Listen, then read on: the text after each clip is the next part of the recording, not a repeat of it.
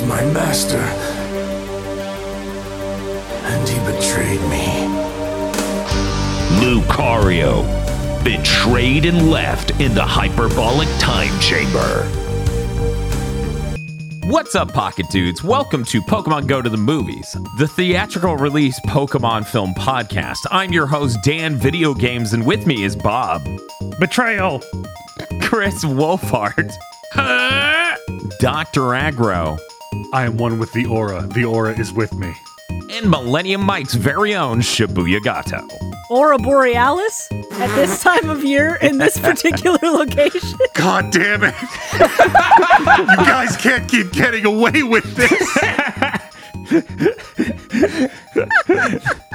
What's this movie? It is just a case that says open and hit aggro with this. this time we're talking about Pokemon, colon, Lucario, and the mystery of Mew. Or as it's known in Japan, Pocket Monsters Advanced Generation, the movie, colon, Mew and the Wave Hero. He's a good surfer. Uh, I, I took it as one of those like back in 2008 with the recession, they had a bunch of wave heroes outside wearing outfits trying to get people to come into businesses. Oh, Lucario's like, I wish I had a better job. I'm so hot. I thought the wave hero in Pokemon was that guy who surfed Humunga Dunga.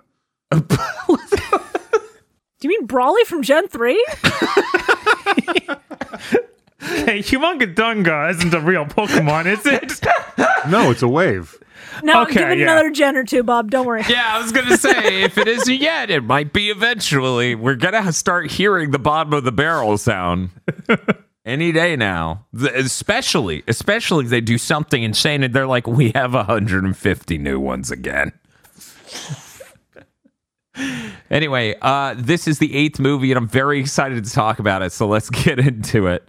Your usual intro narration for a Pokemon movie happens here from the perspective of space, looking at the Earth, while sliding PNGs of Pokemon fall down the screen. We have all these. We have all this concept art. Just make it rain. it, it feels cheaper than ever, but they have a graphic of a t- of a tree growing up in front of the Earth, and then they cut to the inside of a Pokeball where they have a fancy clip reel.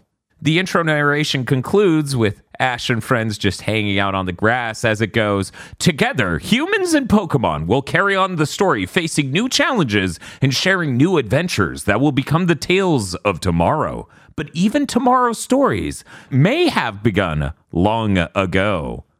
Like this tale that begins in the legendary past before Pokeballs ever existed. And then Bob just like shot up like lightning hit him. He's he's like, okay, then Legend Arceus is here in the timeline. you have to place it. To be fair, I also had that thought. I looked over, there was red string all over the wall.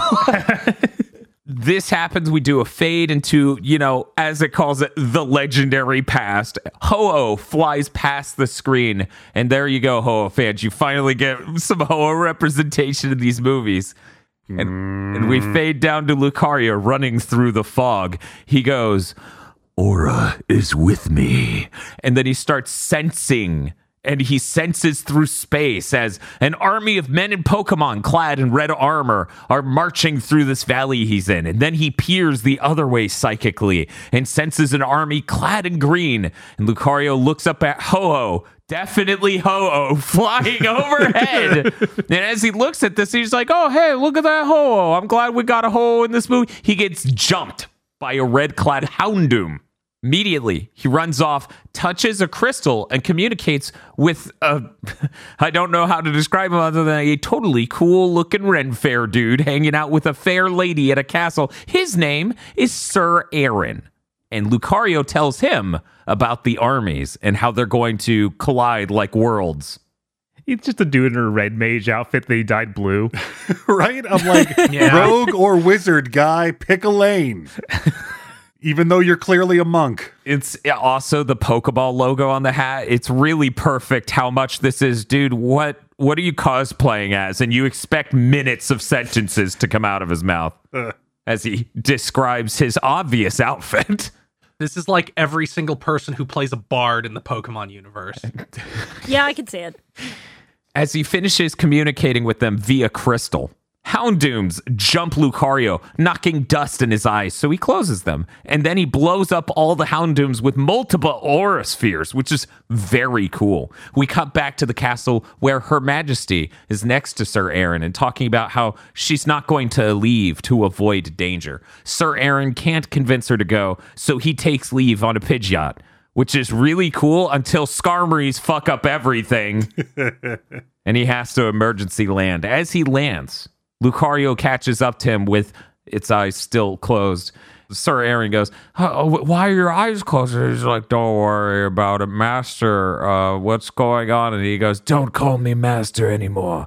I've abandoned the Queen and Kingdom. And then he throws a scepter down and imprisons Lucario in it. And Lucario just goes, Why, Master? Why have you betrayed me and left me in the scepter for 1,000 years?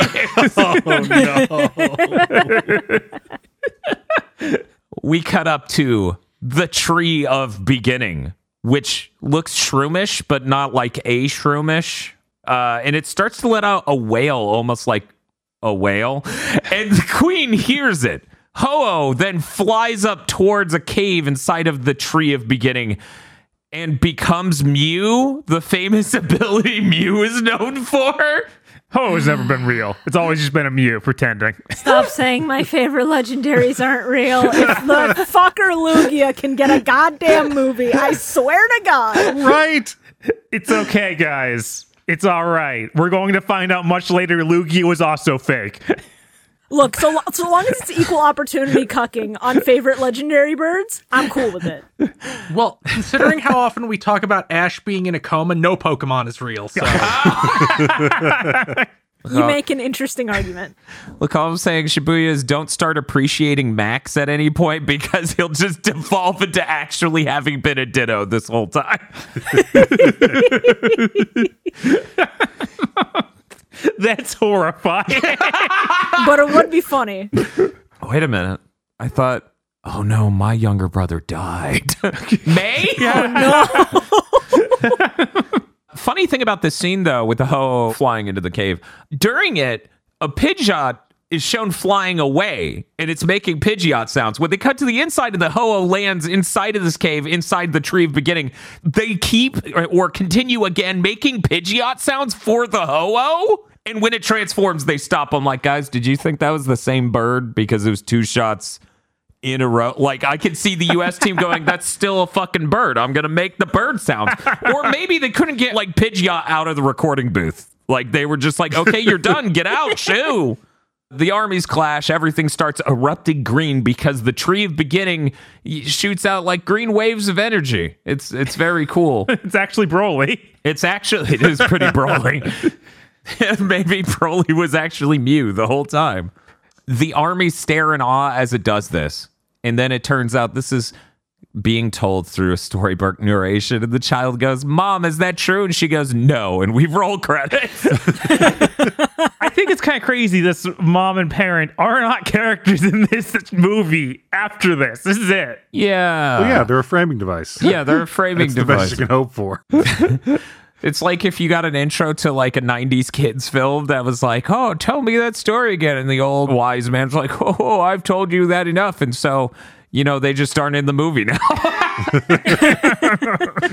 we, we need to talk about these Pokemon armies for a yeah, second. let's go with Okay. the. Yeah, sure. Be- What's up? because I mean, you know, the idea of a massed army of human and Pokemon is is is one thing tactically in in infeasible as it is. but you know, putting a bunch of armor on Pokemon to, and sending them to battle, that sounds cool. Which one of these dumb motherfuckers decided to put their weird ass play school armor on a goddamn Steelix? Look, they need to know Who what side it's on. Time and Yeah. resources. Yes, I feel like Steelix, Aggron, th- there's some in there that really did not need it because they're like literally armor plated themselves naturally. And then you put on this like rugby gear that makes them look fucking goofy. well, they don't want Steelix to hurt anyone too bad. Look, look, it's it's either the weird armor or spray painting the logo on the side of the Steelix. If you really want that, That's the way my brain was going too, but I'm like, wait a minute, this is the legendary pass. They don't even have Pokeballs. it is interesting that this this does represent a time period that isn't modern day or whoever keeps building all these like bas relief and hieroglyph covered stone temples. This is something in the middle. Right, and this is also before like Legends Arceus Mm-hmm. by significant amounts, I assume. Yeah, it was like a week. And they figure out Pokeballs just a little while later. Not even. It's just that the people of Hisui really didn't want to share their tech Yeah, with it's different anybody. regions. Exactly. That's true. This is like one of those like they've had fireworks in Asia forever sort of facts where it's just like Hisui had fucking Pokeballs. They didn't share. Well, certainly not. It- like all of the regions are very insular. There's no species crossover. The tech doesn't move. oh, you've never heard of Poke Gear in Kanto? Yeah, no, we're not putting up cell phone towers in your hick town. Last time we tried, some guy said it was melting their brain and took down the antenna. That guy was Professor Oak. Oh my God. Could you imagine the Professor Oak origin story where he's like, Yeah, I just ended up on a bad side of YouTube's algorithm as a kid and did a lot Oh of things my I regret now. Very distinctly anti science. Man, wh- which Eevee form happens when you evolve it near a 5G tower? Just becomes a phone, literally. Did the intro of this movie have a space shuttle in it? no, Not the intro. Was it not the intro? I don't think so. I don't think so. No, it's it's a little bit later in the film when they cut to it. You know, uh, getting a little bit ahead of myself. Kid's going to be communicating with the other guy whose name I cannot remember, but should be in my notes. And so they cut to the shuttle for that because shuttles are how you relay signals through space, not satellites. I figured it was just because that's the level of comically rich that this man is. Uh, I don't they, doubt they it. did cut to a weird satellite, but there was in, in in the montage of like then moving toward the modern day. I swear there was an actual space shuttle. Okay. There was a lot there, and it's that part of a Pokemon movie where my brain shuts off because they need to describe Pokemon. Do, do, do you think that the, the that the astronauts in the Pokemon universe see an alien and point and go, "Look at that Pokemon"? Yes. Yes, I think Yeah. they do. No, I think they're constantly on radio silence because if Rayquaza hears them up there, he's gonna go fucking nuts. Pokemon is one of those sci-fi settings where God is like, "No, humanity is not allowed to escape Earth," and we just don't know because the only enforcer is this screeching lizard. we we don't talk about the failed shuttle launches in the Pokemon universe. They're great tragedies, and Rayquaza was there, and that's all we need to know. He's always there. All you need to know about exploring space is that eventually Porygon worked. Eventually, but then like later Porygons didn't. It's complicated. I think that happened sometime around us renaming Asia. Like I can't remember what was the entry, Bob. China. China exists that early on in Pokemon. Oh God. Anyway, we gotta get to this. Okay. Anyway. Yeah, there's storybook narration. The mom explains that the tree of beginning made all the armies forget their anger and hate and stop the battle thanks to Sir Aaron uh, going there and stuff. And then we get an intro with the logo. It's kind of cheap looking. Cool 3D scepter shots, though. Pretty neat. The narrator sounds wrong. I don't know if it's the, the Yeah. normal no, guy. This is the wrong. No, this Gotcha. is this is the new guy doing the impression that sucks. yeah, I don't know. Okay. It just it's bu- it bugged me a lot. It's just Mike Pollock. I don't know what what else there is. I don't know. Maybe he was just like s- feeling stuffy that day. I. It's not that different to me. He's one of his one of his nostrils is just completely congested. He sounds weirdly high pitch for how he usually does. Like it Yes. doesn't sound right. yeah, something about it's a little off. Anyways, mm-hmm. the gang, Ash, May, Brock, Max, who's who's real, all are walking towards the castle and a line of people across this bridge. They talk about how they can get their awesome, cool Ren Fair outfits at the castle, which is why they didn't bring any. A bird flies overhead and up to the castle. It is in fact uh Starly, I believe. Taillow, Ah, I'm never gonna get the I got the Gen three ones for you. Don't worry. We get Thank to Gen you. five, I'm done. But for here, I got you. I can take over again. I'm like, that's Pidove, and I love him. Flies up to the castle, lands, and becomes a Pichu. Inside of the changing room, the Pikachu is hanging out with the main crew. The main crew's looking at outfits, and Pikachu notices the Pichu who's hiding behind a uh, curtain. Just goes Pichu, Pichu, and then turns into a Treecko and freaks out Pikachu. Everyone gets into goofy outfits and then looks at Pikachu menacingly and is like, "Yeah, we're gonna ruin this kid's life." they just strap him down with like a jester outfit. It's really cute though. I like that Ash has like what you would expect a hawk handler or whatever to have as an outfit. You know, giant gloves for the bird to land on and everything. And a falconeer, and then and then Pikachu's just a jester, and I'm like, there was like a theme you could have had here.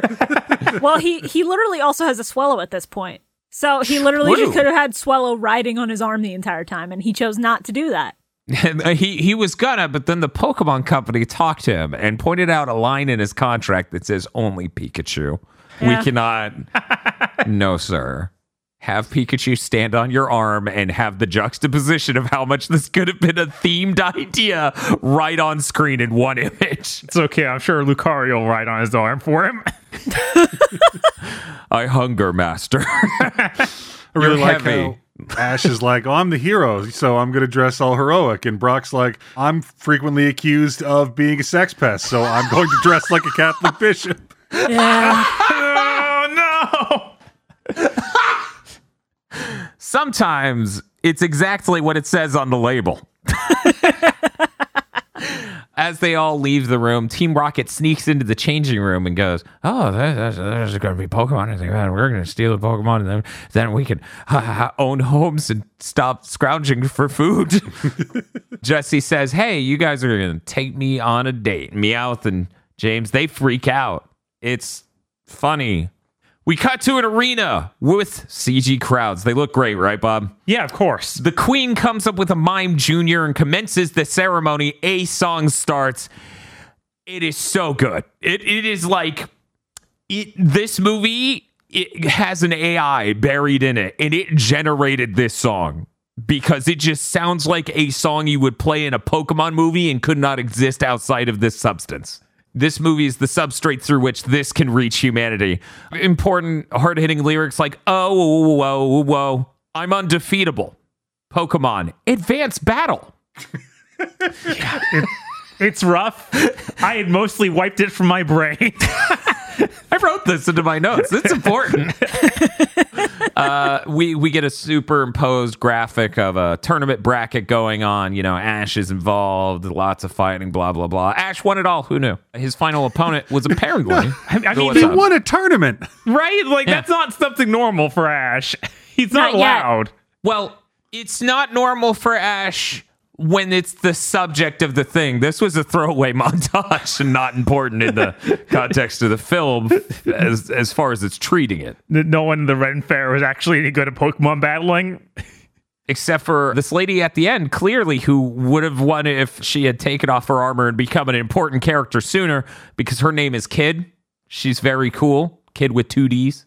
I forgot to mention in the middle of all this, Mew is like impersonating the Mime Junior up at the uh, seats with the Queen and stuff and her assistant. And then it turns into an Aipom and comes down onto the field.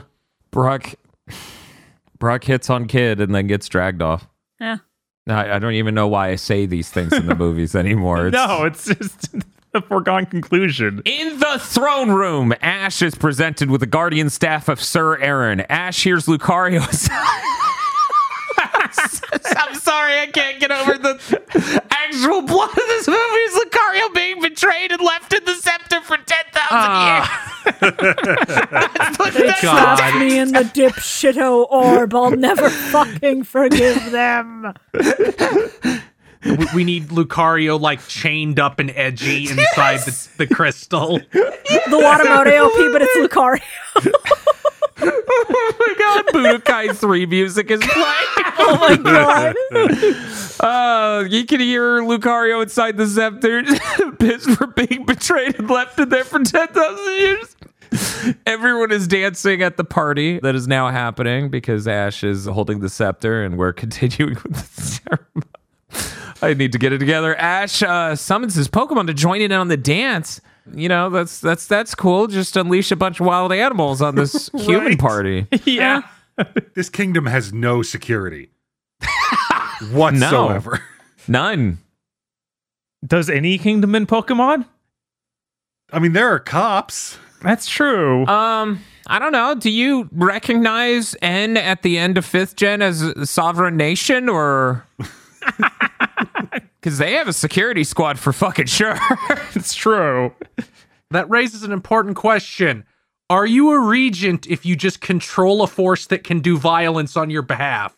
this is an important theme to explore in Pokemon. I hope they get around to it. In the Pokemon world, I feel like yeah, because depending on which Pokemon you have control over, that's basically a nuke.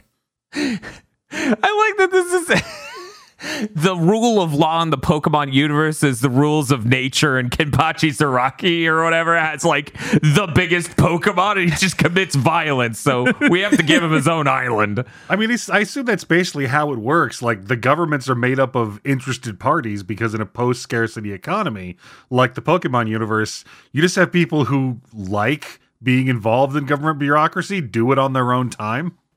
So it's like defunct lands. anyway, uh, everyone's dancing at the party. Pokemon were unleashed. Somehow, this is a disastrous immediately. Brock is instructed by Kid to put his arm around her, and he says, Thank you. Yeah, Brock isn't ready for this. To be fair, this is the first time a woman I think has ever elected to let him touch her. So this is a big moment for the guy. Yes, and I have a very interesting question to ask, but we're going to wait a little bit later before Oh, I no. ask it. Jesse and James are dancing and swap partners at the dance.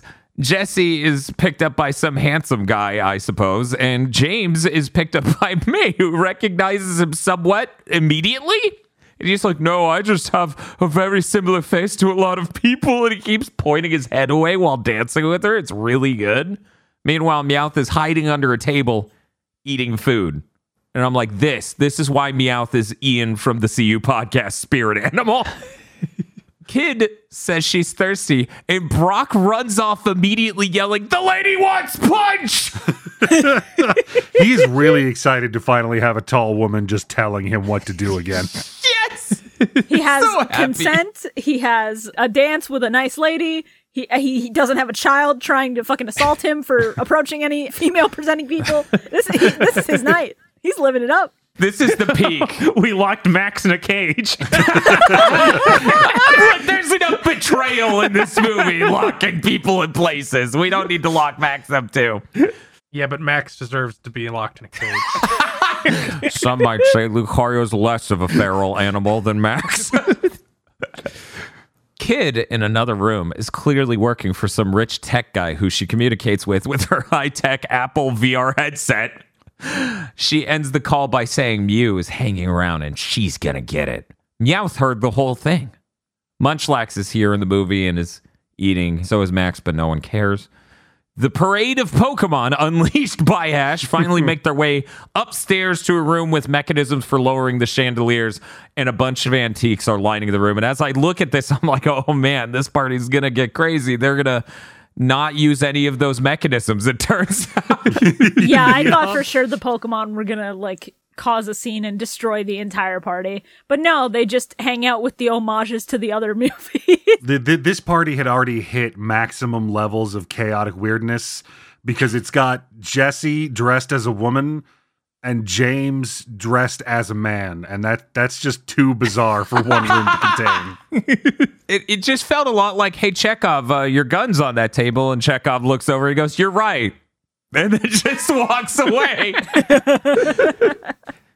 okay, there's there's a little bit more I need to talk about before I have to ask an important question. Okay, so Mew is hanging out with the parade of Pokemon, you know, the Ash Unleashed, and uh, transforms into a Pikachu, and they all start dancing around. Brock down at the party is left holding the punch, looking for Kid, and I almost feel bad for him.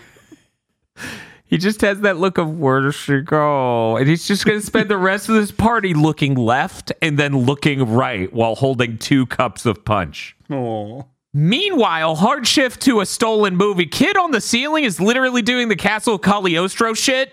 Yup.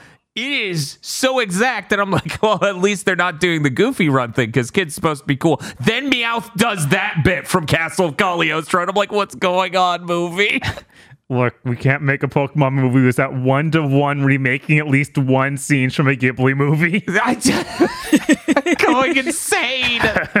I don't know who makes the rules, but we follow them here. we follow them to our grave. How are they going to do this 23 times in a row? I ask myself. We're going to watch the live action movie again, you know, Detective Pikachu, and I'm going to go, oh, this is clearly that other Miyazaki film. This is a really deep pull. My neighbor, the Yamadas. Wow. Back at the upstairs dance party next to all those mechanisms no one will touch, Mew turns back into Mew, and Kid spots them using binoculars and sends two Weaviles to tag Mew. And I'm like, wow, that is that seems excessive. Like Weaviles are wicked Pokemon. The thought of sending two of them just to do this is like you almost know violence is going to break out. Right? Just doing this. Like, enter this crowded room and stick this machine to one of the rarest, most elusive psychic types in history. And yet, she seems surprised when violence does break out, even though she sent two fucking Weaviles. she thought they were well trained. She, ga- she gave them sawed off shotguns and went, ah, they ruined the stealth mission. Um, Mew dodges uh, gracefully, and the Weaviles uh, start unleashing their f- ice powers, freezing Munchlax instead of Mew. Pikachu attacks, and then the Weaviles freeze all of the party Pokemon. Kid can't see the battle from where she is and wonders why the hell the Weavile are going nuts, which is so obviously her fault. Mew turns into a Meowth next to Meowth and starts dancing with Team Rocket's Meowth, who's just like, I hope you have a plan. yes, the plan is for them to kill you. Yeah, exactly. I'm like, I think we both know what the plan is here, Meowth. Max finds the room. Mew transforms and teleports Pikachu and Meowth out of there. On top of the castle, they start falling off. Meowth tells Pikachu to lay off the Poke block as as he grabs him, and Mew turns into a bird Pokemon and flies away with Pikachu Meowth to safety. Somewhere in there, there was a really good dance from these two Weaviles. Oh yeah. Yeah, no, there's a lot of really good visual stuff like in this bit. Ash is bored and looks into the I'm sorry, this isn't a bit. I genuinely find it this funny that Ash is like, oh, I'm so bored at this party. It looks down at his hell scepter that has an imprisoned soul in it. and then he hears Lucario, who thinks he's Sir Aaron. Ash strikes the pose of Sir Aaron as a part of the ceremony, and then Lucario escapes. Lucario's like, Why did you betray me, Sir Aaron? And the Queen and me, but especially me. And then and then he runs off. Fireworks are going off outside, and Lucario has a vision of the past. Sir Aaron taught him how to use the aura. At this point, I start to become skeptical that this is Sean Schemmel voicing Lucario because I'm not used to him doing anything but a Goku voice anymore. It is really weird that this is him. It'd be really funny if they revisited it now and he just sounds like Goku because Schemmel's like, no, I'm not going to try. not only is it Goku again, but the audio quality is worse than everyone else's because he doesn't. hey, it's me! Lucario stumbles into a treasure room after the vision, and the gang catches up. Lady Ilene, which is the modern day queen, tries to explain to him that he was betrayed and left a scepter for centuries. Now, in the throne room, she continues to elaborate on what exactly happened. I was so relieved when she said she was like the descendant of that queen. I was fully ready for ah, Lucario, you're back. It's me. I was immortal the whole time for some reason. And then, and then, The tree works a mysterious way. and then something happens at the tree, and she starts aging and fast forwarding. It looks like hyper realistic Akira shit. You cut back to the attic, and it turns out there was a fucked up portrait of her up there the entire time that we didn't know. Now it's Dorian Gray. Yeah, fucking one of the Weaviles freezes and destroys. and she's like, "Yeah!" Brock is still wearing that outfit. hmm. Max shows up and explains that Mew is there. Kid confirms that this is correct. They all look at the the painting of Mew in front of the tree of beginning while everyone says they want to find Mew to get Pikachu and Meowth back.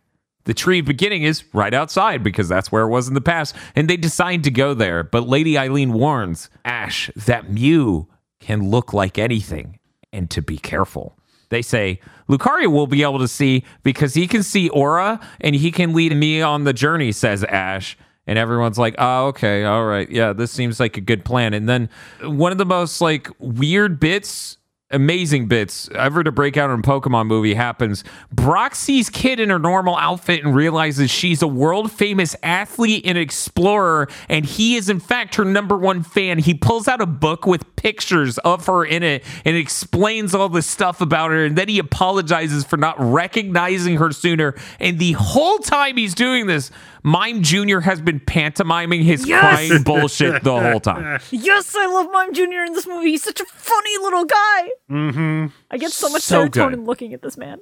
It also looks delicious. Um, like I know there are Pokemon that are literally ice cream, but this thing looks like it might be the tastiest looking Pokemon. No, this the colors may look appealing, but the texture on a Mime Jr. would probably be god awful. you No, don't it'd know probably that. be like Taffy. Man, I'm so hungry. How hungry? Get your little circus peanut ass over here. No, no, no, no, no. oh my god. This is when I had the epiphany though. This whole bit. If this character could continue to exist outside of this movie, I bet Brock would just stop harassing every woman in the world to become her number one fan if it was a even vaguely existing long distance relationship. yeah. I think Brock is so committed he would never once flirt again if she would just be like, "Yeah, we're dating now." Like Kidd Summers, you've broken all these records and, and had all these like amazing feats in your career. What what are you most proud of? And she's like, Well, I've been distracting this one guy named Brock for the last five years, and he has left every other woman on earth alone. I've saved hundreds of women from potential sexual harassment lawsuits, and I think that's the most impressive feat that I have ever accomplished. You're welcome, ladies. She has her arms out. She's blocking the arrows for all women everywhere. Noble. but if only she knew she had the button, she could hit it at any time, but she doesn't know. She doesn't know Brock's history, which I'm surprised that that's allowed. I feel like every woman in the Poke world should know Brock's history. Max just dispenses the papers. Yeah. Hi, I'm Max, and this is paperwork I legally have to give you since you're near him now. Right? Hi, I'm Brock, and I'm legally required to inform you that Ash, you really shouldn't travel with this guy. What's happening? What? He introduces himself so fancy with paperwork every time.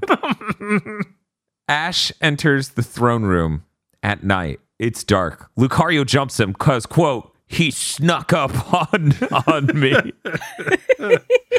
I feel terrible that I still remember this because it's an AMV hell. Yeah, and you it's the should. only thing from this movie I've seen. Oh my you should God. feel so bad.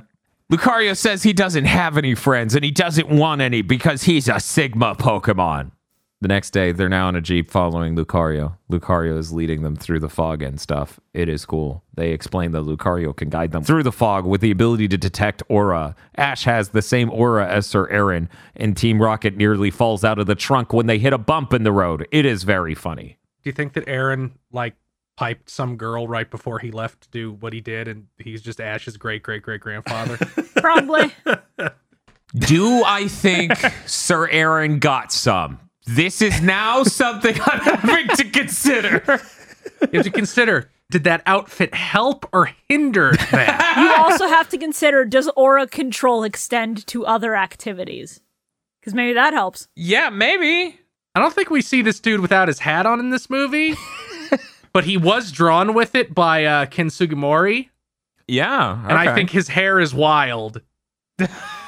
Oh my god. yeah, Ken. Ken. Sometimes hair is just an explosion on these characters. It's just a comic bow effect. I mean, he seems to be one of the most respected men in the kingdom, so I imagine he wouldn't have that much trouble. He's almost got like a what is a Jotaro thing going on with the back of his hat. He does. Yeah, he does. Where in this sketch it looks like it could be his hair, but it's not. Anyway, elsewhere, Pikachu is asleep in a basket of leaves that is clearly inside the tree of beginning as Meowth starts messing around with a bunch of toys lying around because I guess in this movie Mew is like a rich kid. Like that Mew is the kid with the Neo Geo. Yeah, they they talk about how the kingdom just gets toys they know Mew will steal. It leaves Yeah. them out. Yeah, uh, the queen literally has a conversation at one point saying, "Yeah, Mew shows up during the festival sometimes and just takes shit. You know, it's fine. We let him. He's a he's a quirky little guy. We used to have 5G coverage. used to. you see the tower like tilting off to the side of the tree of beginnings. Yeah, it's the about to fuck- fall off. The fucking legs are sticking out of the side at a weird angle because you just shoved it in a hole. Oh my god. We have a camping scene real quick. What's up? You know that this is why they haven't progressed as much as they did in the last movie. Mew keeps taking everything they try and put that Yeah, that's in. that's really he's an angry god. Um Brock makes food for a little camp out sort of thing they're doing, just a little picnic. Uh, and he's passing it out to everyone until a Bonsly starts eating kids' food. Brock yells at it, and then it starts crying. And Max points out, hey, it's using its attack, fake tears. And then it just goes, uh, and runs off with the food. Lucario stops it, saying, Don't take food that isn't yours, and gives it a berry instead to eat. Inside the tree, Pikachu wakes up, so Mew and Pikachu start playing. Meowth accidentally falls into the tree, which is a pile of bizarre green orbs traveling through a Marvel vs. Capcom 2 loading tube. they make it to the top of the tube, and then they look out on the landscape. And Mew's nose looks weird in the scene. It's probably just me, but it looks like it's a Sunday comic nose. Like it's overly big. Like when people, I think it was when South Park drew Family Guy and they made Peter's nose weird. It just reminds me of that. And anyways, it's a beautiful vista at the top of this tree of beginning. That is in fact Rock Caves. That is in fact Marvel vs. Capcom 2's loading screen. Elsewhere, Lucario is leading them until they find a spring. And everyone's like, okay, let's get in the spring. As May gets out of the truck in her swimsuit, Bonsly falls off the top of the Jeep and onto her head. Somehow, she is not dead. Yeah, she's apparently got a really hard head. That is a rock Pokemon. By all accounts, she should at least be bleeding. I mean, at very least, I played Super Smash Brothers, so I know Bonsly should be really, really heavy based on that. but let, let me see. Let me see. Maybe it's not too bad. Yeah, she just got hit on the head with a 33 pound rock. That's that's all. She's fine. They sure are taking a lot of breaks on this Oh, quest to sure- save Pikachu. They sure are. You you assume that it's many many days of travel, which really makes you impressed by Team Rocket not getting food this whole time. so she got out of the jeep. Bonsly lands on her head. She recovers. She goes down to the spring. They have to explain to May that Bonsly is a rock type Pokemon, would not like to be inside the spring, and Bonsly freaks out and runs away a bit. Sir Aaron and Lucario hang out at the spring in the past, soaking their feet. This is a fond memory Lucario has. Ash and Max invite Lucario into the spring, and Lucario goes, mm, and walks off. May notices some weird thing up on the side of the cliff, so Ash decides to climb up and pick it up. It seems to be some sort of crystalline flower of some sort. And he falls down into this obviously shallow spring, but he's perfectly fine, thank God.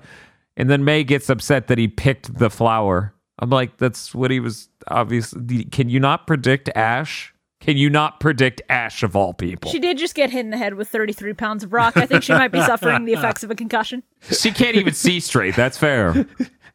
Lucario remembers that this is a time flower and it lets you see the past. It's very convenient, actually. Hey, Chekhov, you left this gun. Can we use this one? As they go to replant the flower, Ash sees himself falling into the water in the past. They explain that it probably worked because he has the same aura as Sir Aaron. Ash talks about how he and Pikachu. This is later at night. Ash is talking to the others about how he and Pikachu didn't used to get along, but then a flock of Spearow attacked and Pikachu saved him. Lucario then thinks about Sir Aaron training him to dodge things with aura. Lucario says, All men are the same, and walks off. Ash won't stand for this. he won't. He won't stand for Lucario saying all men are the same and accuses Lucario of betraying the queen. Lucario says Pikachu probably left Ash because he doesn't want Ash for a master. Ash then tackles Lucario and they fall into the water. It really Yeah. escalated. There, there was no option but violence after that. Look, Ash has a quota. He's got to tag at least one legendary Pokemon per movie. Yeah, but this isn't a legendary. Lucario's a basic ass Pokemon. This Lucario is legendary. Legendary, pseudo legendary, or explosion. like he, Lucario questioned how good of friends Ash and Pikachu are. He's lucky there wasn't a knife in his gut. yeah. Ash later explains Lucario said mean things. and then I believe it was Max that's saying this, or is it May? It's May. May's like, You also said mean things to Lucario, and Ash goes, Yeah. That that was me. Yeah. Max feeds chocolate to a dog. Yeah, I literally screamed, "What the fuck? You don't feed chocolate to animals, motherfucker!" The audience is all in the van screaming. Lucario thinks chocolate's pretty neat, which I guess is good. At least he enjoyed it before it kills him. Look, oh, all Pokemon, unlike dogs, are immune to chocolate. No, because Lucario's like a dog Pokemon. So I think the end of this movie would have been different if somebody had just slapped the chocolate out of Max's hand and dragged him away and given him the talk about how, you know, even like three ounces of chocolate is maybe not lethal, but poison. Yeah, yeah. Just so you know, you doomed Lucario right now. And then Max is like, oh my God. And they're like, yeah, you have to live with that now, Max. Because dogs are real in the Pokemon universe and they are also allergic to chocolate and can fly and talk. Lucario is a pretty big fan of the chocolate. We cut to Mew and his tree of loot. Pikachu is really bored of hanging out with this rich kid and misses his actual friends. Mew's like, no, no, check this out, and pulls up a shuckle party blower, and it's so good. Oh, it's the best. No, it's it's really good. But the entire vibe of that sequence of Mew trying to keep Pikachu entertained was just like Mew's a Twitch streamer. Nobody in chat has talked for twenty minutes, and he's like, "I gotta go. I gotta entertain him. What the fuck?" I'm dying. I'm dying. Please, someone escape. Let me out. Let me out. Let's- Get the Atomon. It's basically Conan during the writer's strike. He's like, yeah, I'm gonna spin this ring. Let's see if we can keep it spinning for long enough to break a record. Okay, you give me the idea of doing Conan spinning the wedding ring, but instead it's just a shuckle spinning on the desk. Yeah. That'd be awesome. That'd be so good. But seriously though, the Shuckle Party blower, they should make this. This this is so good. When they blow into it, the limbs for the Shuckle come out and it goes. It's so good. Anyways, Ash senses Pikachu is up there and sad and wakes up. Well, he's got the aura, so of course. Yes. And that's just something we're going to have to deal with for the next 16 movies. yes. The next day, Lucario is leading them and finds the place where he was betrayed and left in the staff. There's a time flower that shows Lucario what happened when he was betrayed and left in the staff. Like a cat watching a TV, Lucario starts attacking the phantom images of the army Pokemon. It's pretty funny. He starts shooting beams everywhere, and everyone's like, "Oh my god, it's the past, Lucario! Stop it!" Lucario says, "This is this was my absolute breaking point while watching this movie. I think it was Bob's too. When Lucario explaining all of this to them goes, he was my master and he betrayed me." Ash, promise me you won't ever desert Pikachu. And Ash goes, I promise. And I go, bro, have you not seen that he's been on a journey to find this Pikachu for at least three days now? Do you think? Do you really think? This is an entire convoy and expedition with one purpose. They don't even know Meowth's there. they they do not know. They do not care. It it's this is specifically the hunt for Pikachu. but as you know, Lucario and Ash see eye to eye and they they have an emotional bond and they have a moment. They sense something and it's fucking Regirock who just starts wrecking shit. Yeah. it's just so good. Seeing the meme clips, I didn't expect Regirock's appearance to just be that sudden. and then Uh-huh. be exactly the clips that I've seen going around for at least two years. Yeah. I will fully admit I clapped. I clapped out of my mind because things are finally happening in this movie. I'm, I'm already losing it because of the betrayed line, and then it rolled straight into that moment. I nearly fell out of my chair because the sounds Regirock makes is so top notch, as it just sounds like weird machine sounds for a backing up vehicle to let you know you are in danger. It's weird machine sounds combined with like the ooh ooh ooh ooh, which I Yes. I don't think any human can produce. If you can do Regirock's noises, no, the fuck you can't. That's a talent. It's so good. This took me completely out of my train of thought of the one time I saw this movie airing on Cartoon Network years ago. I could have sworn it was Ash getting isekai'd into the past to help fix Aaron and Lucario's relationship, and learning that this movie was not that was throwing me off. And then Regirock showed up, and I'm like, oh fuck, I gotta pay attention now. F- shit. You have to build all mental connections out from this moment now. Regirock. yeah, this is the new formative point of this entire movie is fucking Reggie. Uh, Regirock demands that everyone identify it as a real threat by making these sounds and shooting lasers and wrecking stuff. So they all just run. Yeah, doesn't it destroy their Humvee? Yeah. Yes. I, like from this moment on, and I know it happened here because I could call it from this moment. Regirock is this movie's Mr. X. I want the Resident Evil 2 remake mod that just puts in Regirock going gung gung gung gung. This is if Mr. X, Nemesis, and I don't, I don't know who else, the, the chainsaw guy from 4 mm-hmm. w- were just homies and called each other up and went, We got bitches on the property. Get them. This is their guard dog. Yes. Lady Ilene is worried, and she should be. Regirock is awake. she could hear it. I don't it. Do you hear those sounds? it doesn't matter how many days they drove for. That thing is like several bombs going off. Every TV and radio in that country just plays that sound whenever he makes it. Bass boosted Regirock would be the funniest shit imaginable. Like, it's on the Richter scale how loud it is. yes. Lucario believes that Regirock is on the lookout for intruders to protect the tree of beginning. That's a pretty good theory. It is thusly Mew's Bouncer. They make their way inside, and uh, the, inside the tree of beginning has some real ending of Scarlet and Violet vibes. And I was Yeah. like, oh, this is dope. I literally yeah. said it, it felt like Area Zero. we have a bunch of Pokemon here, which I will attempt to name. I no, I think all these are right. Lileeps, Cradilles, or Cradilles. I don't know how it's actually said. Nidorinos, Renas, uh, Ledybas, Staravias, Armaldo. Yeah! I was like every the, the best part about Armaldo. Every time his name pops in my head, I go, "That cannot be his name," and I look it up just to double check myself before I say it out loud because Armaldo should not be the name of a Pokemon. That should be the name of a dude.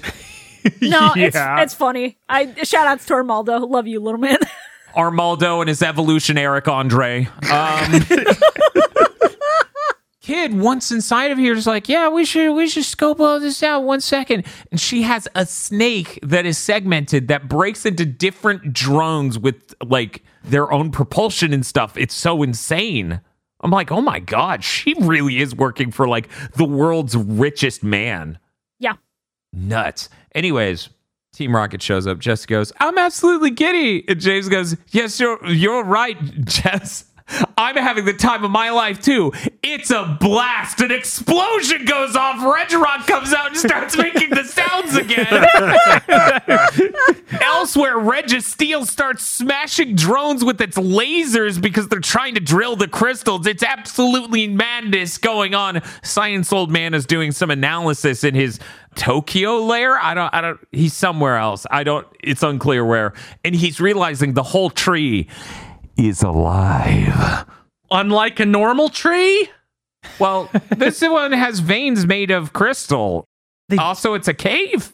They make a thing of talking about how this is a mountain and not a tree, even though it Yes, looks like a the tree. The tree of beginning is in fact a rock formation, and they call it a tree, but it's not a tree.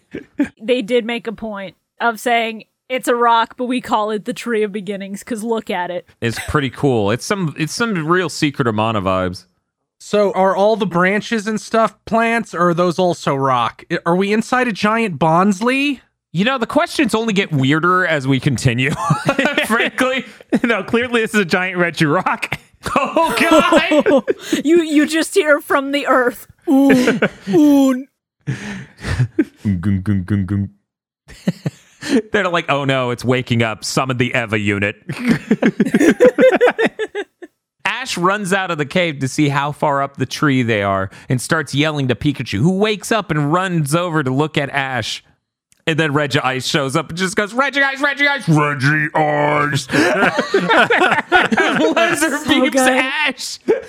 I did not realize contextually these moments would be so infinitely funnier than just seeing the clips isolated. Yeah, I thought this was going to be in the series, and we wouldn't just be assaulted by it in a movie. Right, I had no idea these were movie clips because this movie's kind of low budget, but like this is insane. It's just busting loose every second. Anyways, Regice tries after making that amazing sound.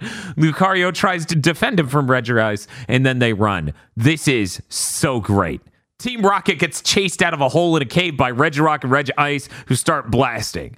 Eventually, the crew comes across a narrow rock bridge and runs across it very fast before Lucario destroys it behind them, sealing the Reggies on the other side. They seemingly are safe. We get a shot that apparently these crystals all throughout the tree of beginning are in fact consuming the drones. And um guess we got to talk about it. Um then they become a molten Cradily and eat Jesse. Yeah. Yep. and then they become a molten Omastar and eat James. It's fucked up too. It, Yeah. it is, but Yeah. you know, as soon as they said the tree's alive and I see blobs flying around the veins, I'm like, white blood cells, let's go. And then he says it, and I'm like, yeah, no shit, you you sure did telegraph that. Chekhov's gun was on the table, and you grabbed it without hesitation. Shibuya's just like mitochondria is the powerhouse of the cell. Let's go. Yeah, and hey, fun fact: the only time we see Kabuto in this movie is as a fucking glob. I'm so mad because you get Omni and Omastar, and I'm like, where the fuck is my guy? Where's my little Yeah. man? Mm-hmm. Yeah. He's nowhere. I, I I think it's James that starts this thing where like, oh no, I'm being eaten by a red jelly. I'd better pick one Pokemon to, to survive and say goodbye to as I'm digesting. I think that's his only yeah. other Pokemon at this point, though. it's so crazy. Yeah, this movie, everyone just starts anytime they're getting eaten, they summon their Pokemon to just say goodbye. And I'm like, wow, I thought the last movie was a horror movie for Pokemon. Jesus. Right. It's the fact that the Pokemon won't be attacked because the tree doesn't see them as a threat, but also the fact that you really insist on giving this much trauma to your Pokemon as you're dying. Thanks. Way to go, kid. Yeah, at least they escape and they're not, you know, betrayed and left inside the Pokeball for thousands of years. Yeah, because Uh, they, they get Wobbuffet? eaten with their they get eaten Uh-oh. with their clothes and all, so that the Pokeball is gone with what whatever they are, so they could be dead too. Yeah, but Wobbuffet is, is stuck in the glob. Jesse didn't even have the decency to let him out.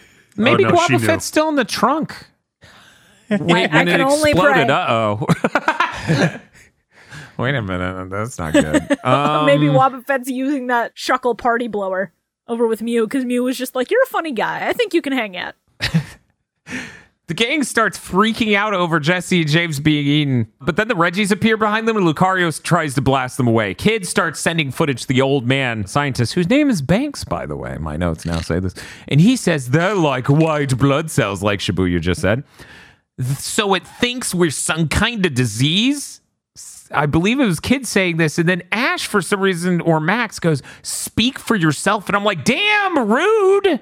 I think it was Fuck. Max because Max Max has made a point of being like incredibly savage in this movie. Yeah, I was gonna say he's pretty fucking savage. I don't know what his deal is. So, how many of these Pokemon movies are going to like revolve around the defense system? I think so far, I think we're at half. Half of these have involved the defense system in some form. You have to like not make it anyone specifically's fault. You know, it it helps to broaden the blame and make it a system that's a problem. Because Pokemon's all about taking down the system.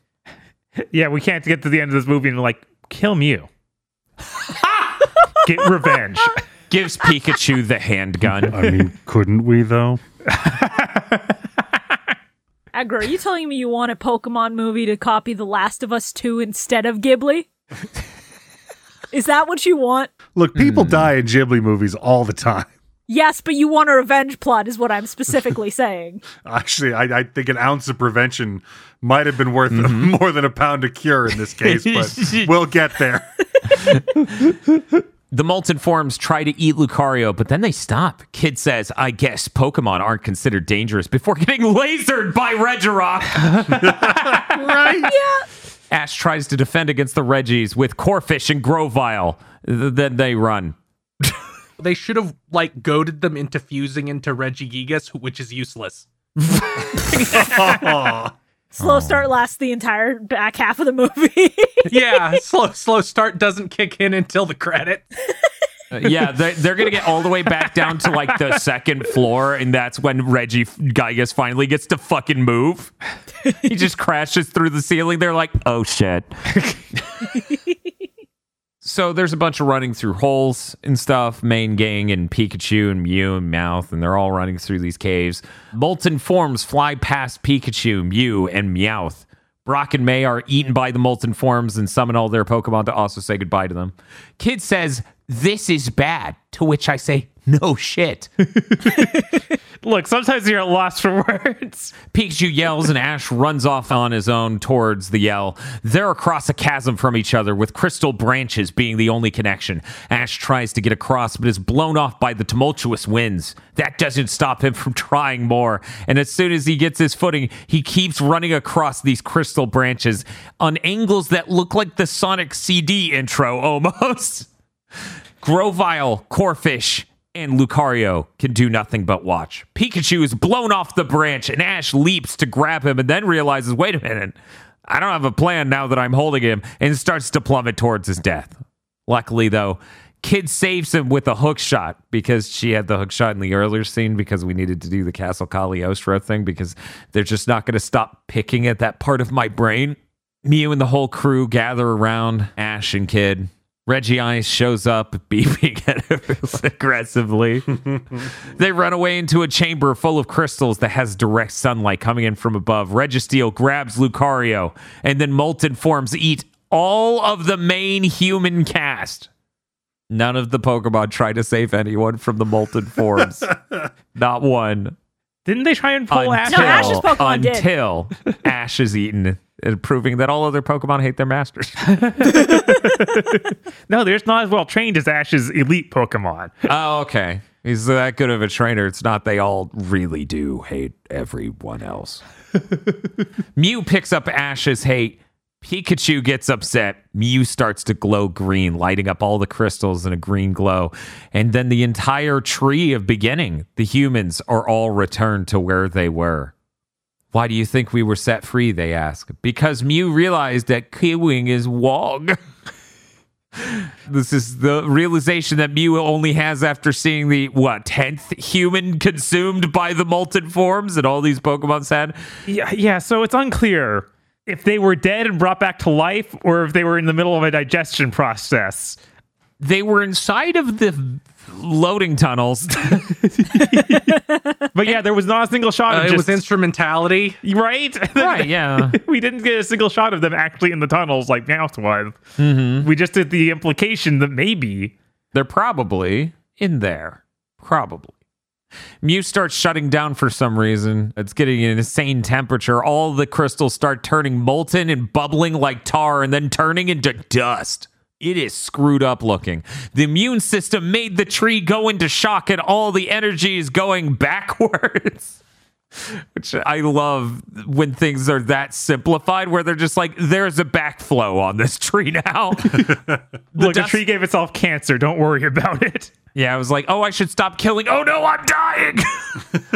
the dust, like the dust, like miasma, starts pouring out of the crystal next to Lady Ilene. Even Mew shows them a chamber, and that has the gloves of Sir Aaron, and he seems to be.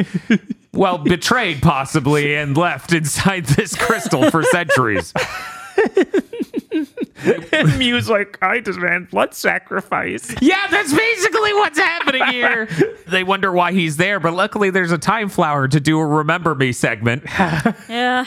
Sir Aaron gave Mew, who is one with the tree, his aura to protect the people. Lucario realizes that he now can stop the self destruct if he sacrifices himself. Ash is going to help, so he puts on the gloves. He uses his aura with Lucario to power Mew to juice up the tree. And then Lucario shoves him away and says, Leave the rest to me, Ash. The aura is with me. And that was the one line in the whole movie that sounded like Sean Schemmel. And then he like puts two fingers on his forehead and teleports to King Kai's planet with Mew.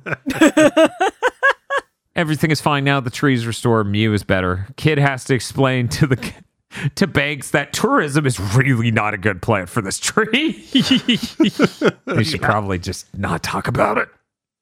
Lucario is pulsing and eating it on the ground. Then he sees another Remember Me tape. Sir Aaron talks as he dies to Lucario, who oh can't see him and is nowhere near him, and explains that he had to do this and he apologizes for making Lucario the sad. I had to trap you in that crystal in my staff to prevent you from coming here and being trapped in this crystal. Hopefully, we'll be together again some. You are the dumbest motherfucker in the world. Yeah. Lucario is sad, and Ash tells him he proved himself. Then he turns into sparkles like Kairi Kingdom Hearts. the crew leaves, and Ash has to explain to Max that Lucario had to go be with a friend. God. You know, somewhere upstate. Brock says, It's hard to believe that Lucario's gone. And Ash goes, No, its aura is with me. And epic music starts playing. And then the subtitle says, Eric Stuart's We Will Meet Again plays. And I'm like, Wait, Eric what? Stuart? Eric Stuart. And then Bob goes, That's Brock. That, that is looked it up Brock it's and Brock James and James, Squirtle. Yeah. Yep. yeah. And I'm like, What the hell's going on with this? And I pointed out that this song sucks. Oh no. Yeah, he cannot sing. Yeah, it's bad. No uh, surprise though. There are a ton of shots in the ending. You never know which one of these movies is going to have a ton of shots and none of them have like impact, or like it's going to be one of those where there's a ton of shots and then one of them stabs you. Most of these will will not be described, but one of them is the main cast riding in like a cable car down a thing. What what do they call those again? We actually couldn't remember the thing. A funicular tram? Sure. Yes, that. Anyway.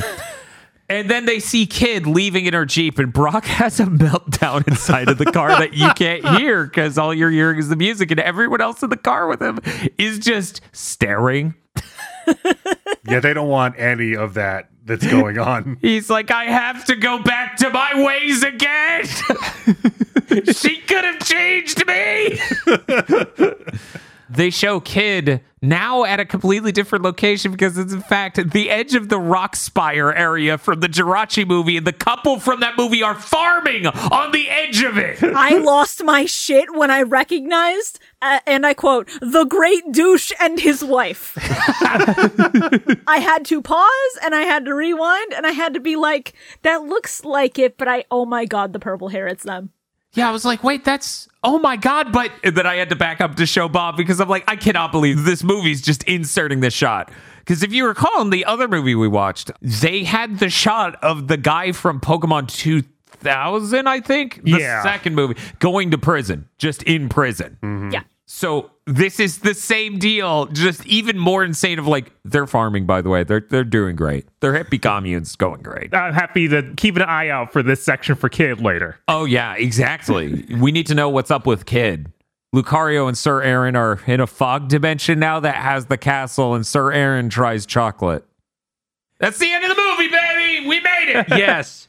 Dimension. Much like how Vegeta sent all those guys to another dimension. Much like mm-hmm. how the Shadow Realm is totally another dimension. yes. Much like how when Yugi was dueling Pandora, it was like those shadow buzzsaws, if they touch your legs, will send you to the shadow realm. they totally won't bisect you and you bleed out on this floor. I think they were dark discs, actually. Yeah, it's a lot like all of those, yes. It's it's like how when when Yugi and Kaiba were tag team dueling on the top of a building with something on the glass. It's like you're gonna fall and you're gonna go But through into a this portal, to the shadow realm. You're not gonna fall and break your neck and die. You won't just fall 60 stories and splatter in this hotel lobby. Oh, it's so good. what happened to Lucario? He definitely wasn't bisected. He got sent to the portrait dimension because he and Aaron got put in the same portrait together, and it's oh, that's- neat. that's- and we don't that's think about anything else. This does raise an interesting question that apparently humans and Pokemon have a shared afterlife. yeah, I don't. Only ones that can talk. Oh, so so wait, did that qualify Lucario to go to human hell? Yes. Interesting. So it's going to be like him and Meowth and that one haunter, and that's it. We're gonna have like a, a- an animated film that's just all other Meowths go to hell. One Meowth goes to heaven, and that is a movie poster for a movie 10 years from now. He's just doing the sassy like rant Sona pose. yes. But we got to get to our world famous Poke segments. But before we do that, did you know you can get access to Pokemon Go to the movies a full month early, or roughly a month early? Uh, yes, it's true. You can go to patreon.com slash GB podcast, get access to this and upwards of 70 movie commentary tracks and exclusive reviews for Curse Content Committee and Blessed Blontent Blub. We just did a commentary track and review for Warriors of Virtue. And because this comes out a month late, you're going to go, no, you, you did that a month ago. Well, we haven't done anything else since, so shut the fuck up. Listen here, you little shit. Anyways, you can go get that for only $5. It's a fantastic deal and it helps us produce content like this because all of our hosts are fairly and equally paid. That is patreon.com slash GB podcast.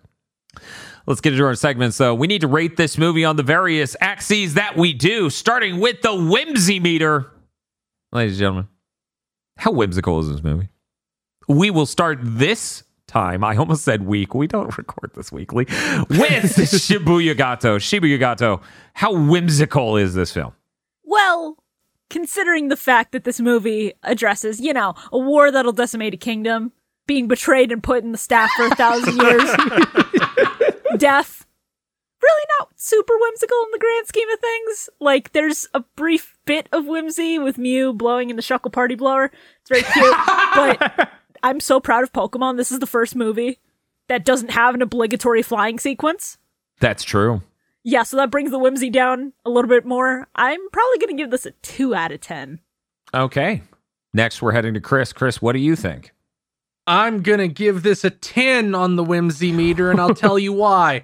Because this is basically a Pokemon version of a Ghibli movie, and nobody would ever say one of those isn't whimsy, no matter how many people get pushed through a giant wheat thresher in it.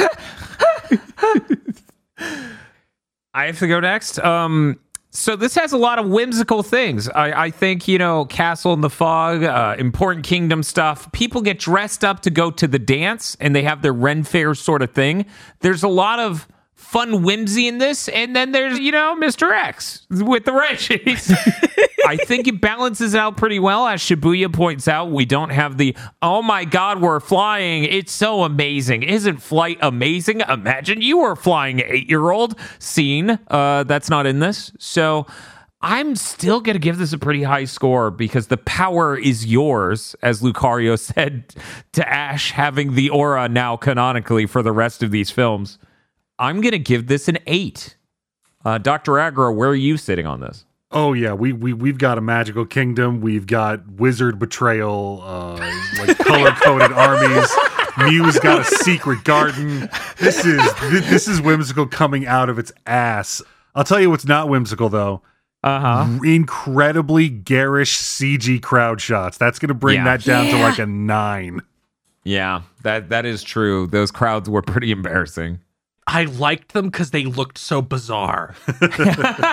The crowds were so high frame rate that they just looked horrible.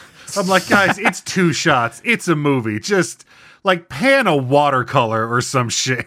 For that first bit, my eyes were already glazing over when there weren't Pokemon on screen, and then you give me the crowd shots, and I'm just associating to protect myself. you're like, oh man, this song is so good. Uh, Pokemon Battle Adventure Next Generation. whoa, actually. whoa, whoa, whoa. Hey, Bob, what are you thinking? I definitely side more with Shibuya here because they literally have the main cast melt in this movie. Yeah. there is all the other whimsical stuff though, so it, I'm gonna have it sit at a five.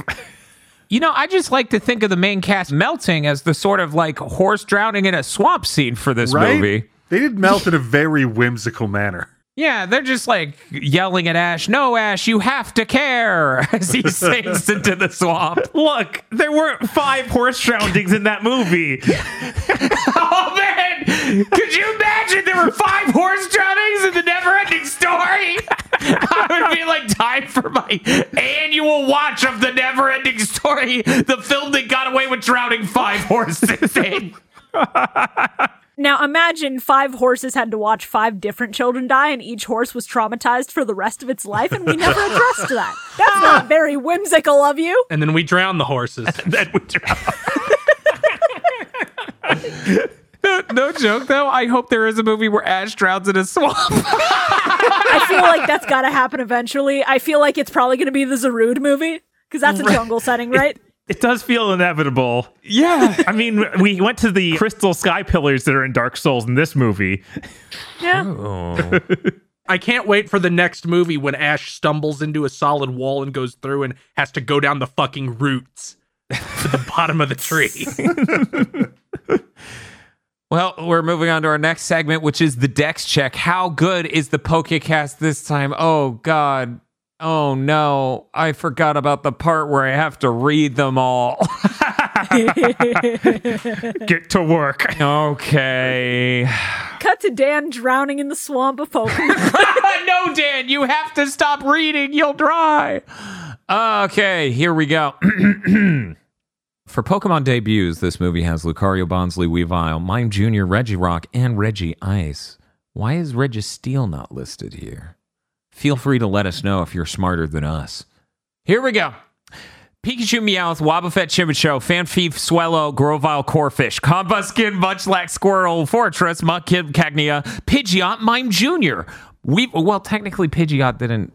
Well, Pidgeot did. Yeah. Ho-Oh didn't. Sorry. Oh man, does this not list? Anyways, Mime Jr. Weavile, Aggron, Bla- Breloom, Hitmonlee, Misdreavus, Ninetales, Tropius, Lucario, Meow, Regirock, Regice, Registeel, Bonsly, Spiro, Aerodactyl, Lairon, Aggron, Blastoise, Charizard, Lileep, Cradily, Armaldo, Houndoom, Ladybug, Ledian, Nidoran, Nidoran again, Nidoking, Oddish, Omanyte, Omastar, Pidgey, Pidgeotto, Raticate, Rhyhorn, Rhydon, Sandshrew, Skarmory, Swablu, Altaria, Stantler, Onix, Steelix, Tyranitar, Yanma, Articuno, Zapdos, Moltres. I appreciate ordering those in the Uno Dos Tres.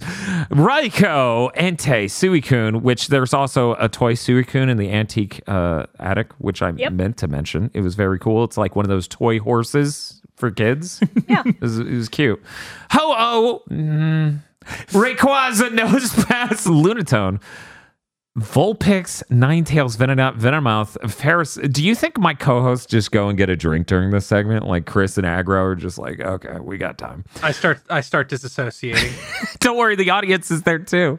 Sandshrew, Sandslash, Bellsprout, Victreebel, Omastar, Ammonite, Kabuto, Kabutops, Aerodactyl, again, Anorith, Lileep, Cradily, Armaldo. Oh my god, it lists them separately for the intro. I'm fucking dead! Zangoose, Ditto, Relicanth, Staryu, Starmie, Slowpoke, Slowbro, Slowking, Shuckle, Duskull, Dusclops, Meditite, Medicham, Mankey, Primeape, Wooper, Quagsire, Magnemite, Magneton, Electrike, Heracross, Tropius, Snorunt, Glalie, Jynx, Psyduck, Golduck, Elekid, Electabuzz, Farfetch'd, Clamperl, Huntail, Gorebyss, Venonat, Venomoth, Roselia, Tentacool, Tentacruel, Natu, Xatu, Geodude, Graveler, Golem, Cubone, Marowak, Mareep, Flaaffy, Ampharos, Pidgey, Pidgeotto, Yanma, and Claydol.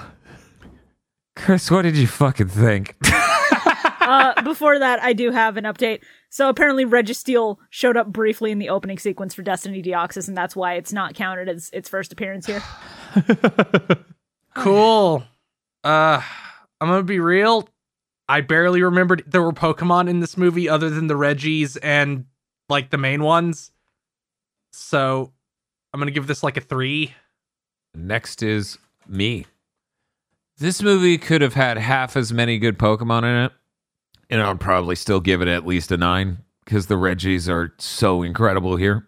They are outrageously amazing. They are beyond comparison. Can Can you tell that I basically never played Gen Four?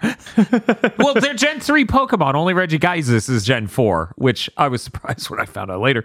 Um, there's energy to the Reggies in this that seem like they're a safety protection from edged weapons tutorial.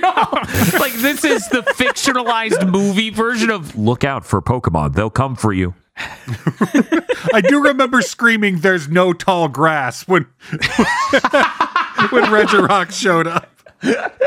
This movie is why they made Legends Arceus. it's just like, no, the Pokemon are dangerous.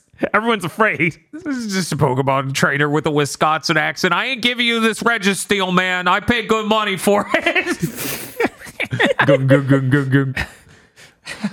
I think it's amazing. I think it's a 10. I wish every movie had a cast as good as this. I actually loved the cast long before we got to the Reggies. And when it hit the Reggies, it was just locked in at that 10. There are some really good things. Even I really enjoyed the Weavile presence in this film. We're going to move on to Aggro, though. Hey, Aggro, what do you think? Oh, I'm more on Kris's side with this one. There's it's not a super great lineup, and half of the really good ones are just Mew.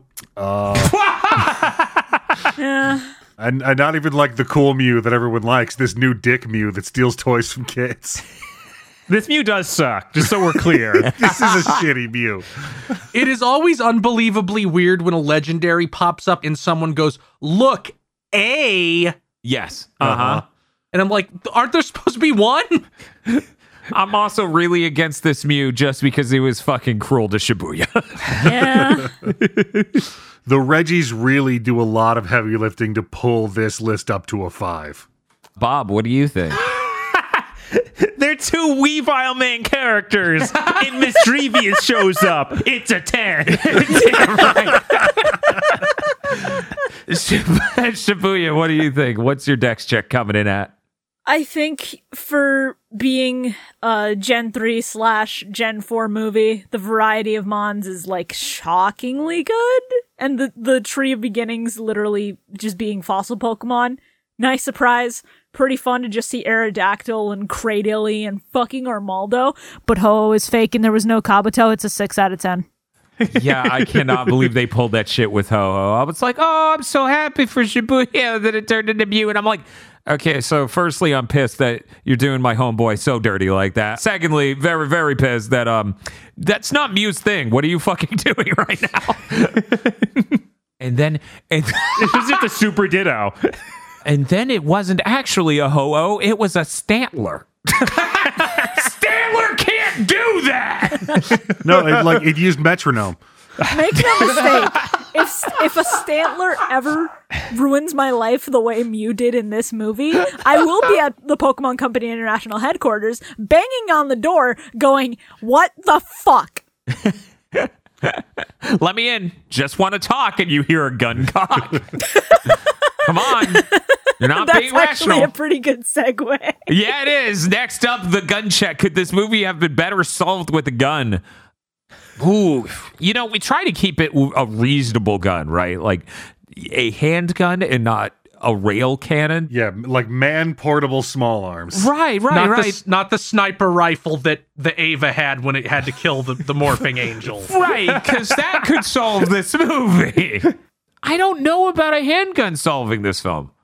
I can't figure out a scenario for that. I don't think we have any like metrics on how effective small arms fire would be against like Regirock. Or or Nerf armor. It's a uh, rock. I think that's the metric. Is what happens if you shoot a bullet at a massive wall of rock? Who wins? I think it's the rock. Yeah, Yeah. it's just gonna ricochet and shoot you. Hmm. So yeah, I'm coming in at no. I just cannot envision the scenario where this is going to handily solve the problem. Aggro, where do you come in on this? I'm a hundred percent yes on this one. Kidd Summers on the roof with the scoped rifle, looking into that attic. Take the fucking shot. She didn't have a clear angle, but maybe. Oh no, we're talking about Pikachu scoping and shooting kid. that solves the problem. She just did like leave the Weaviles at home, bring the Barrett, take that fucking Mew out. We wanted, we got the Mew dead. That's what we wanted, right? That's it. Whole problem solved. I mean, then we have a Lucario that's jilted at humanity, and there's no redemption arc for that. There's no resolution. Yeah, he remains marketable forever. Oh. yeah, he also gets to live in this scenario.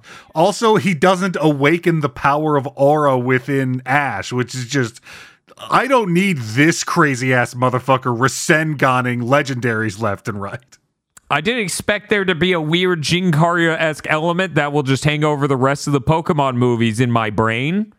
Yeah, we all from now on have to consider Ash is holding back. That's why he's not using the aura to destroy this man. we have to consider that later on, when he gets his Greninja to Poke evolve into a totally unique form just for him, that that must be a reflection of his aura power.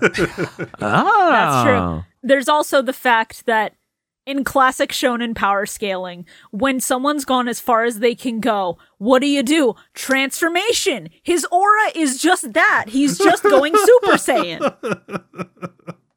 I want to see Mystic Ash. but more than that, I want to hear Bob's opinion on the gun check. Bob. Can Meows mm-hmm. use a handgun? I think he could. I don't know if Meowth is ready to kill again. Are you kidding me? I think Meowth is the Pokemon who's most ready to take the shot. I do not think Meowth can pull a trigger with his giant fucking ping pong ball fingers. But he does have The nail. extendable claws. Hmm. Ooh.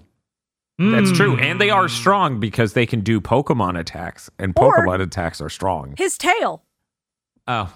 He could just unfurl his tail and pull it as well. All right. So I think that he can take the sneak shot at Mew while he's not looking. Now, will that kill Mew? I don't know. I really like that between my theory on Agro's opinion and then Bob's theory crafting here. We have two Pokemon with guns in this one room, and Max comes in and they just toss him out the window. yeah. The humans must never know. And Pikachu's like, uh, Pika. And then Meowth's like, yeah, uh, Pika.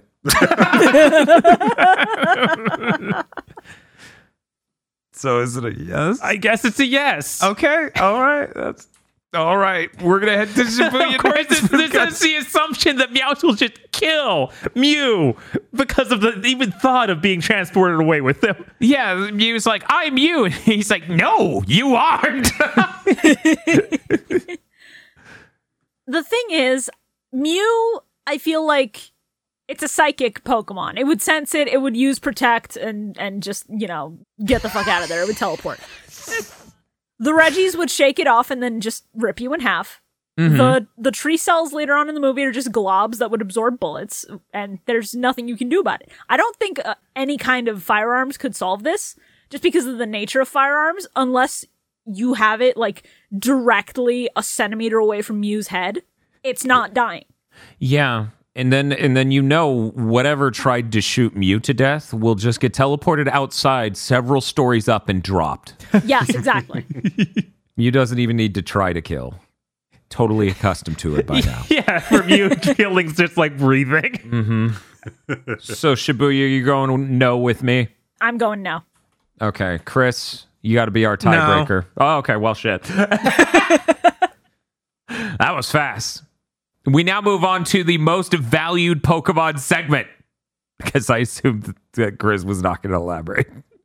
there was nothing to shoot. Mew is the first psychic Pokemon. You think Mew isn't constantly surrounded with a skin tight AT field? A gun isn't going to do shit. Right? Yeah, that's what I'm thinking too. Anyways, most valued Pokemon segment MVP. Man, Aggro gets to choose first. Uh, that's uh, Aaron's Pidgeot. Hands down. It gets Betrayal Wizard where he needs to be under constant assault from flocks of Skarmory and other anti air fire from this army of Nerf LARPers. Never complains, never dodges, doesn't even get like a cool line or a send off.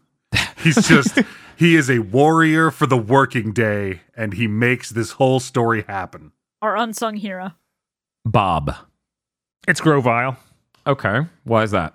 Every time we see Grovyle and Corphish together, Grovyle is carrying Corphish Oh, yeah. to each new segment. It's amazing. Yeah. He helps so much. Uh, Shibuya, what are you thinking? I'm going to argue Corphish because at that point in the movie, you're dealing with, you know, these Pokemon are experiencing emotional trauma watching their trainers die. They are having to run from the tree's defenses. They're having to run from the Reggies who are out to get their asses.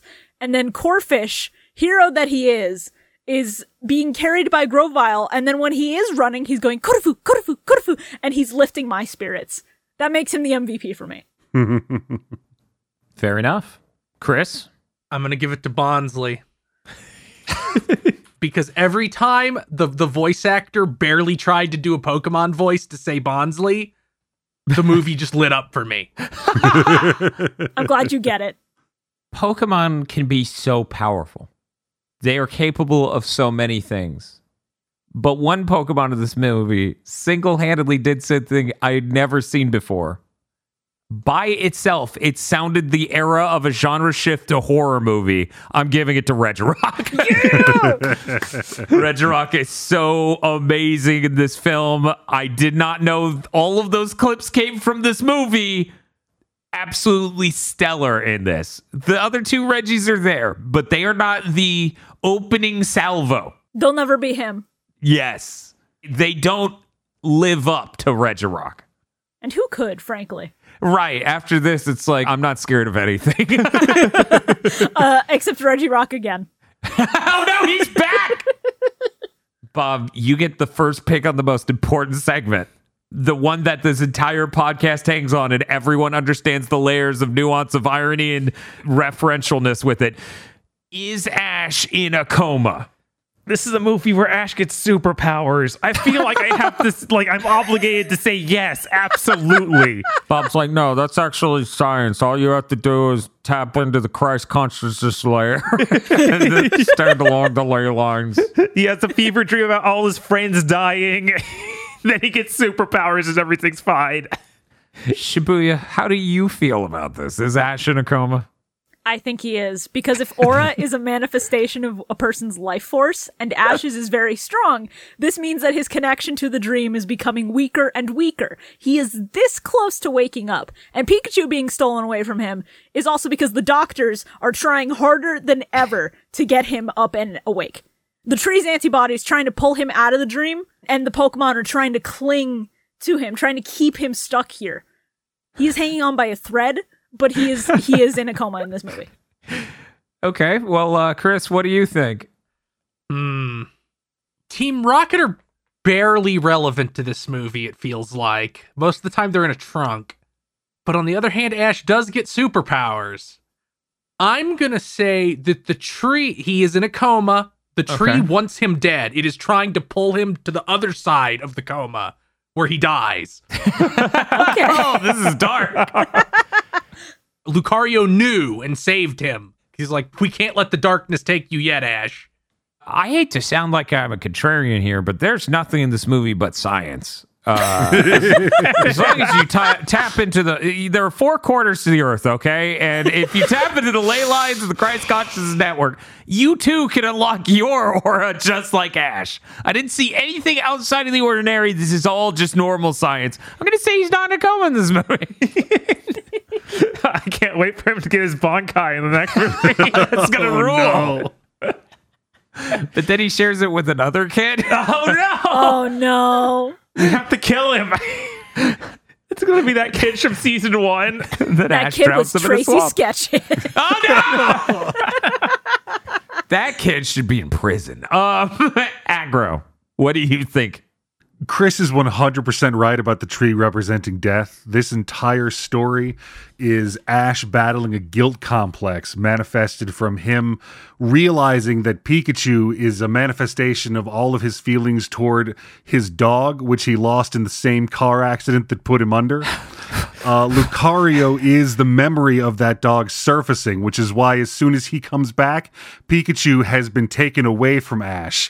And as he at first reacts violently to Lucario's presence, even though they're so similar, he sort of comes to terms with the fact that, yes, this was something that he had that he needs to let go, along with his survivor's guilt for being the only one who survived the accident, even in this sort of halfway in between state that he's in.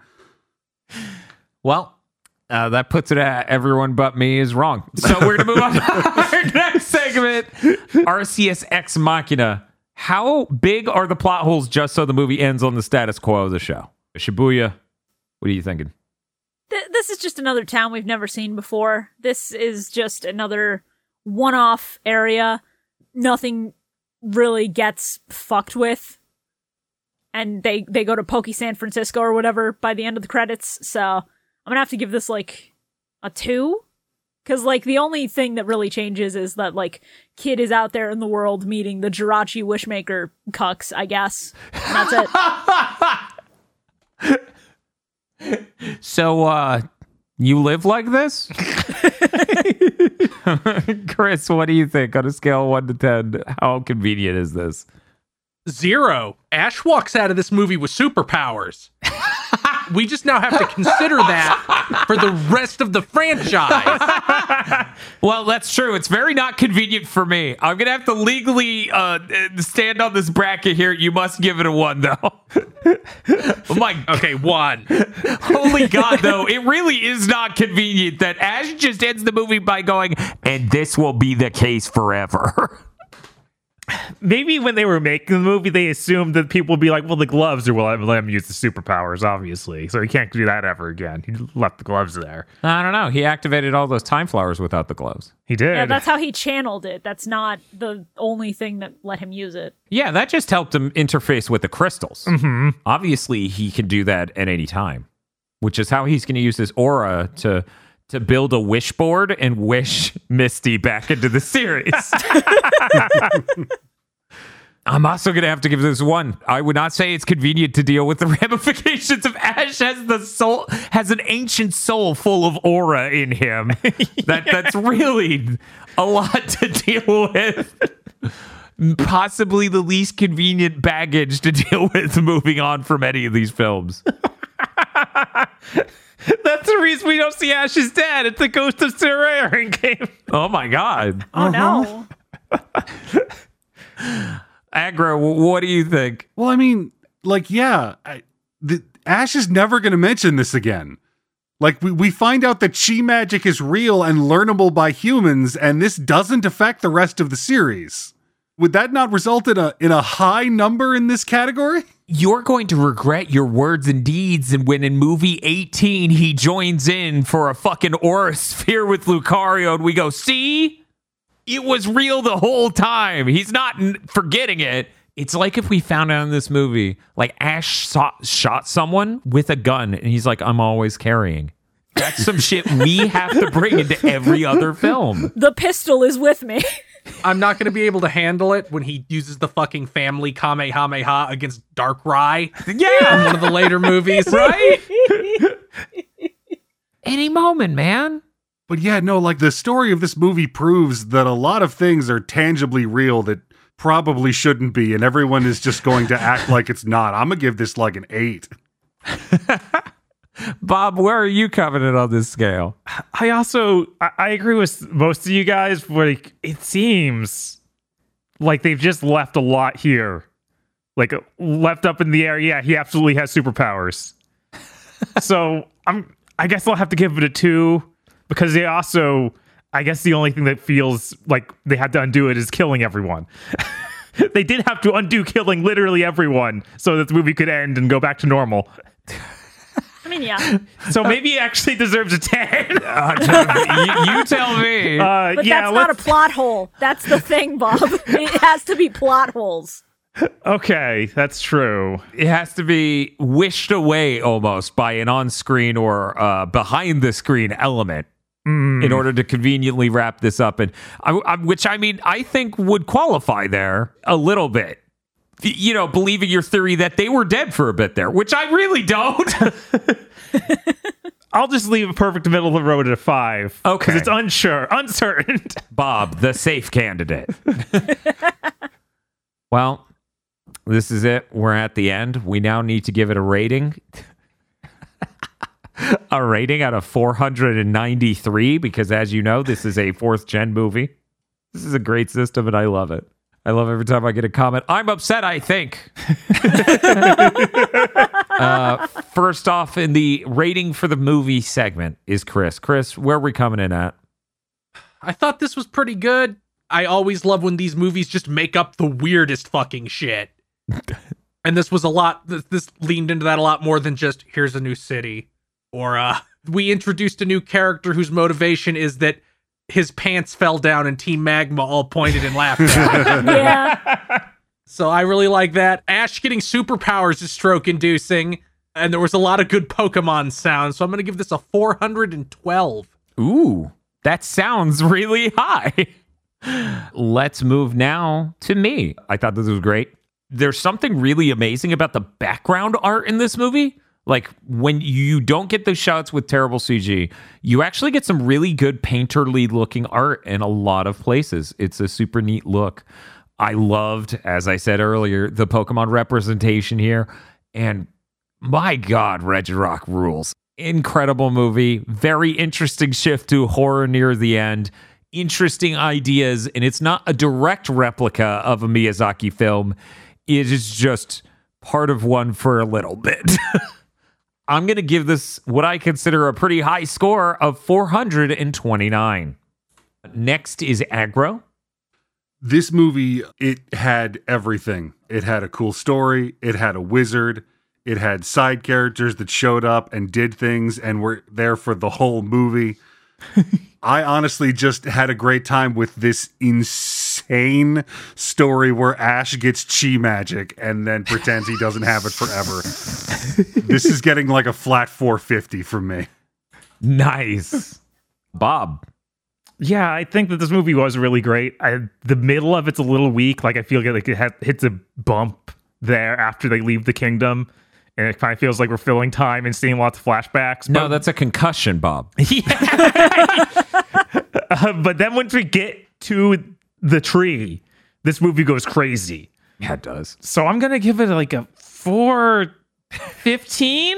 Are you? yeah You sound uncertain. That might have something to do with this number scale being madness.